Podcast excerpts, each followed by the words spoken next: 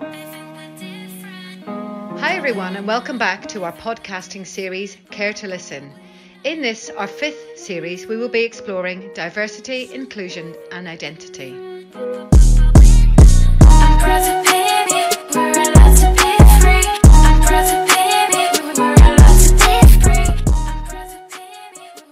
So, let me just give you a little bit of background to these are diversity role model podcasts. These podcasts are an opportunity to get younger people and older people together to talk about their experience of what it's like to belong to groups of people who share unique characteristics. Hi, everybody, welcome back. Um, today we are talking to Wayne. He is the manager from Safe Houses Fostering up in Oldham, and Alia. Alia is uh, one of our daughters of a fostering family based in Sheffield. She's now at university and has done various participation projects with me over the last three or four years. Welcome, guys. I'll just hand it over to you. Hi, yeah, cool. So, Alia, yeah, that's really interesting. So, uh, I'm presuming your parents foster then, is that right? Yeah, that's correct. Yes. How, how long have they been doing that? How have you found it yourself as somebody, you know, birth child of the family? They have been fostering for the past five years, I believe. Um, it's been really good. It's a really good experience. At the beginning, you have to learn to try and uh, adapt how you live, what you do, because it's quite it's quite a new experience. Uh, so you have to adapt to everything basically.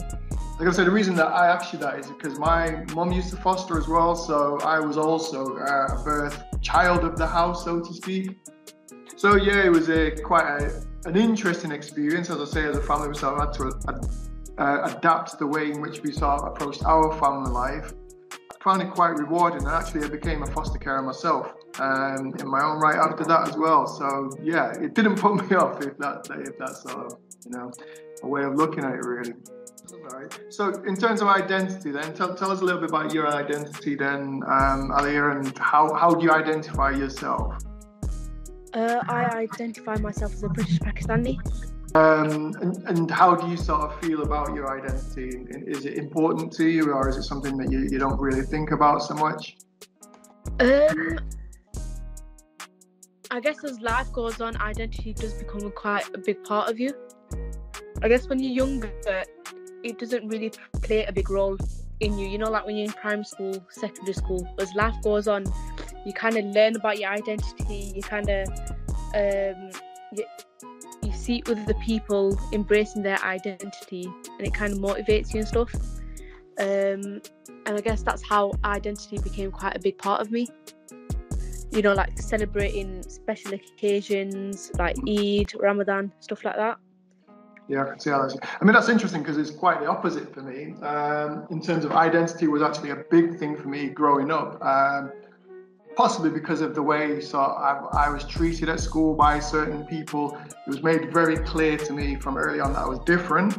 Um, so it was about sort of my identity being promoted to me by my parents to give me kind of a positive sense of self and understand who I was and where I was coming from, sort of culturally. So I'm mixed. So my mom is uh, white British and my dad is black Jamaican. Um, so we lived in an area at the time which wasn't particularly that diverse. Um, and you know, I sort of remember my first day at school. The children sort of said I looked like the prune in the bowl of rice pudding, really, and that's kind of where it went from from there, really. So very quickly, I learned that I was kind of different to my peers. So uh, yeah, I think for me it was quite important that I had a handle on my identity. Otherwise, I think it could have caused all kinds of issues. But I suppose the older I've got, the less.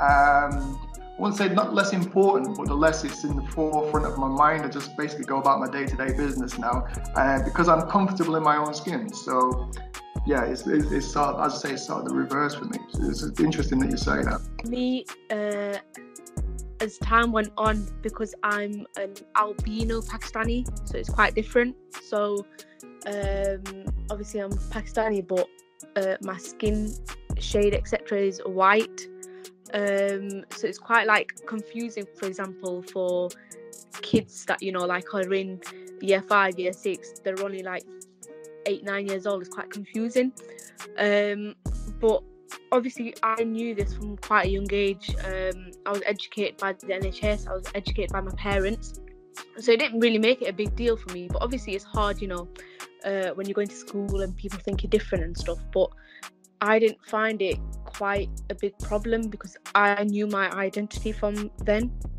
um, from when I was quite young. So I didn't really find it an impact. But it is hard, you know, when you get the odd harsh comment here and there. But you got to learn to pick yourself up from it. And I guess that's when I decided that identity was a big part of me, and um, that's when I decided to embrace it. Wonderful. So, so do you feel that you developed a confidence or a sense of self because of, well, pretty much for I say, in terms of what your parents have sort of promoted to you and, you know, celebrated within you? Did you feel that equipped you with the confidence to sort of deal with, um, you know, sort of discrimination and challenges? 100%. Um, I believe personally that if I wasn't given the confidence and if I wasn't given the um, education behind my condition, um, I believe I wouldn't have been as confident as I am now in myself. Um, if I wasn't given that confidence, you know, I don't even think I would have made it to university. To be honest with you, I think I would have just been quite a laid back kid. Um, I think I would have laid back in, you know, secondary school, etc. But because I was given that confidence by my family, by the NHS, by my peers, by teachers, it does give you a lot of confidence. Yeah, I mean, you've done phenomenal there to, to get what, what is it you're studying at university? Uh, I'm studying uh, criminology with law, but then alongside that, I'm also studying early childhood education. Wow. So, so does some of that, um, what you just said there in terms of your own experiences, does that sort of feature into, are, are you sort of raising questions at university about early childhood education and the identity formulating part of that? Yeah, definitely. Um, we do learn quite a lot. We learn about, you know, how a child develops, um, safeguarding issues, but the safeguarding issues basically go from the age of 0 to 18. Um, yeah, yeah. It's, it, I mean, I find all that sort of fascinating, you know, and as the expression says, you know, it's easier to build a child than repair an adult, sort of later on, really, which I suppose in terms of fostering and sort of being around fostering, it's, it's part of the foster carer's role along with the agency and the support, really, to be able to, you know, put that therapeutic parenting in uh, for young people and obviously help them build a, you know, a, a more positive sense of self and sense of identity. So what do you feel has helped you sort of overcome any issues that you might have faced yourself in terms of discrimination and you know prejudice, for instance? I guess having a positive um, mindset. It's all about mindset. I guess if you're trained as a child uh, to have that mindset, um, that you know sometimes people are going to say stuff, but if you're unique, unique, you're unique. You know, there's only one of you. Um, and I have faced discrimination, but I don't. It's not really been against other races. It's been within my own race. That's the thing. Um, I remember once I was out with my mum. Um, so obviously we're Pakistani, and I was with my mum, um, and we're at this place to eat. Um, and there's someone who's made a comment in our in our language. So our language is Urdu. So they've made a comment in our language saying that, oh look, she's brought a white girl out. Um, so obviously, me and my mum we just laughed it off because you know what else is they supposed to do? Because I understand what they're saying. So in a way, they've not made a fool out of me. They've made a fool out of themselves because we're laughing about it. Yeah. So that's that's that's our mindset. We just laugh it off because there's nothing else to do. Yeah, so it's, it's, a good response to. I mean, do, do you feel that those uh, comments do they affect you sort of after you go away and think about it, or is it something that you feel you've got you got to that point where you just brush it off? I guess if I was a child who wasn't educated about my condition, um, and if I didn't have that confidence that was built up over time, I probably wouldn't have been able to hack it.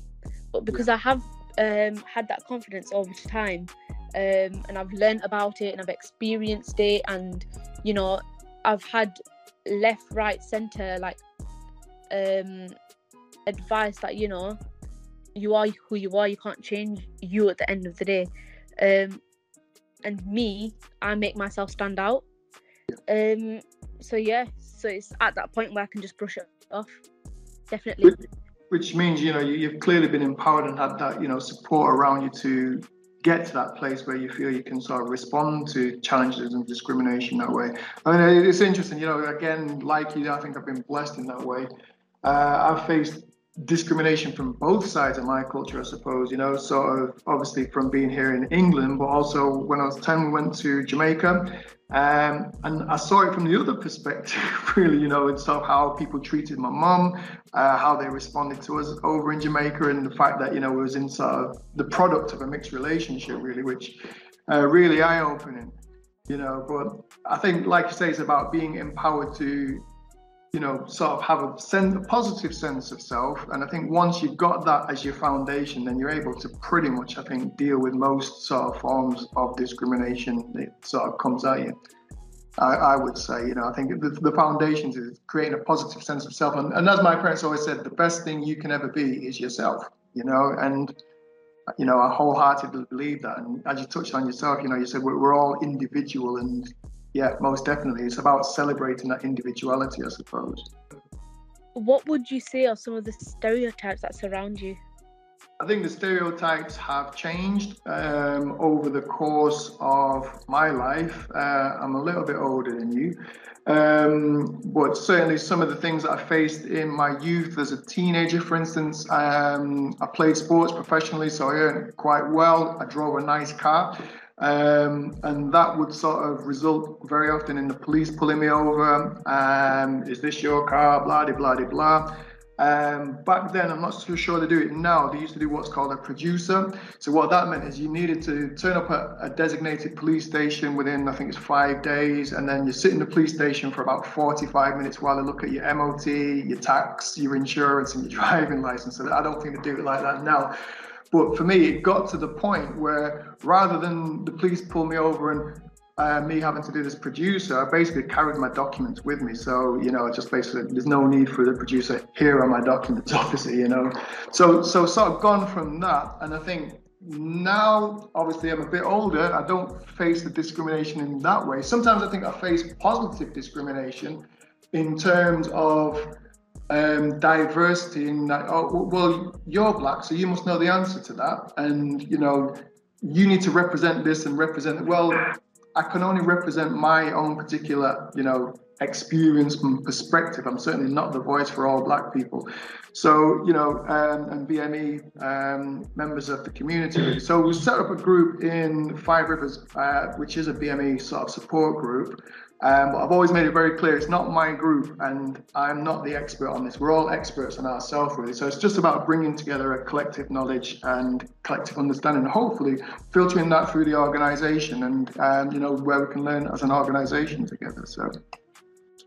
Yeah, so I think it has changed over time in terms of in terms of discrimination, definitely. Yeah. So, so I mean, you know, in, in, what would you say is great about your identity, and what sort of makes you proud, if anything? I guess the fact that when I was quite young, I didn't really embrace on anything. I wasn't I wasn't interested in religion. I wasn't interested in um, my ethnicity or celebrating events such as Ramadan or Eid. You know, there used to always be that hype that oh yeah, Eid is coming, but it wasn't with the true intentions of Eid. Um, but I, I guess as time came along and I, I learned about religion, um, I learned about faith and you know what it is like. Um, and obviously, I went to Pakistan, so I faced culture. Um, so I guess from there, it kind of built up on what I had in mind of what I want to be like when I'm older. Um, you know, and then as years have gone on, so like now, for example, what I want to achieve in the future um, so obviously, I've always said to myself that I've, I'll, I will always want to have something to do with fostering because that's what um, had a huge impact on my life.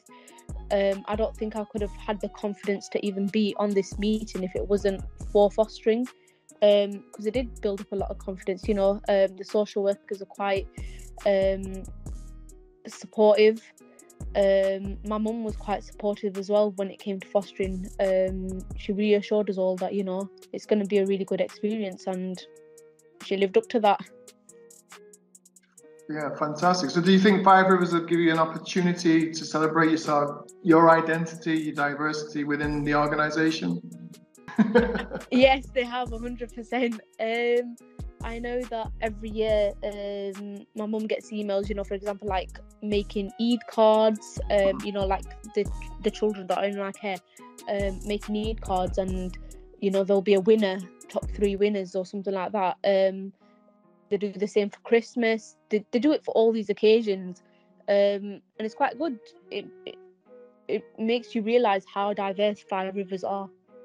So, I mean, what we're hoping to achieve at, at Five Rivers and, and, certainly out of the BME group is to do a celebration event, which will sort of look at different cultures. Uh, it will incorporate art, it will incorporate sort of poetry, uh, food, obviously, food, music, that sort of thing. So, that's something that, you know, behind the scenes we're trying to work on. And, and again, it's about sort of raising that awareness of what I call the pot of soup that we are in Rivers. You know, we're all sort of different cultures, different ingredients, and we all of come together with our own unique flavor and we bring that to the pot of soup. Yeah, I mean, a, a question I'd, I'd ask you then, Alia, how has fostering or, you know, seeing the support that, you know, you folks are getting from Five Rivers, how has that molded your thinking in terms of, you know, your place in the fostering home and your sense of sort of identity within that?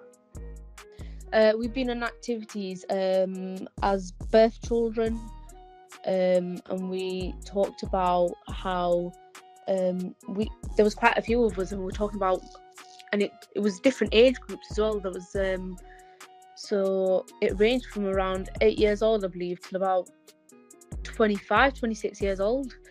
Um, and you know, there were people from different cultures as well, um, from all around the UK. Um, and we all spoke about our fostering experiences, uh, what it was like, what we enjoyed, um, what improvements we would make, um, both in our homes and um, as both in our homes and for social workers as well. The common themes were that you know people all found it as a positive um, experience overall. Um, you know, some people did have a negative experience here and there, but um, because of the support of social workers um, and the families coming together, it ended up being a positive experience overall. Um, you know, you are going to have your negative, you you are going to have your negative experiences here and there, but it's all about you know building it up as a family yeah. um, and as an organisation and getting it all back together. Yeah, it's what you take from a, an experience, isn't it? learn and grow and reflect on it, I suppose. You know, so yeah, completely agree. Completely agree. You know, I think it's great that Five Rivers put that together. You know, to support you know the diverse range of, of you know families that we have looking after our, our children. Um, but they don't obviously just you know go for an activity. They also talk about their experiences and how they're finding fostering and any improvements. So it's basically their space to talk, and I think that is quite good. It is really good.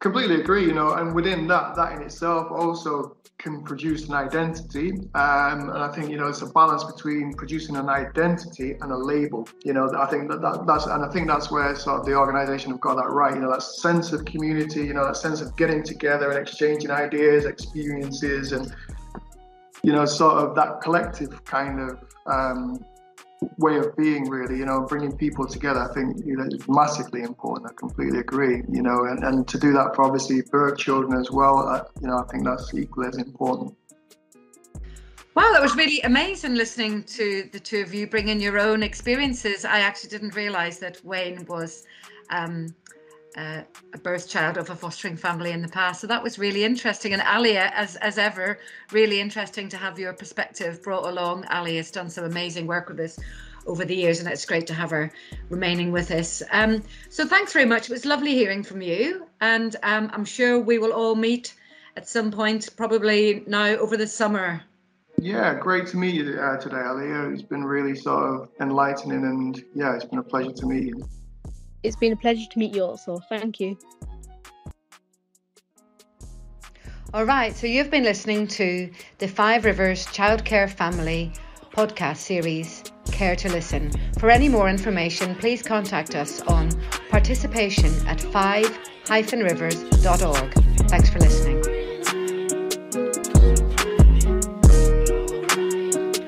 Original soundtrack, Proud to Be Me, written, produced, and recorded by the Five Rivers Young Creators.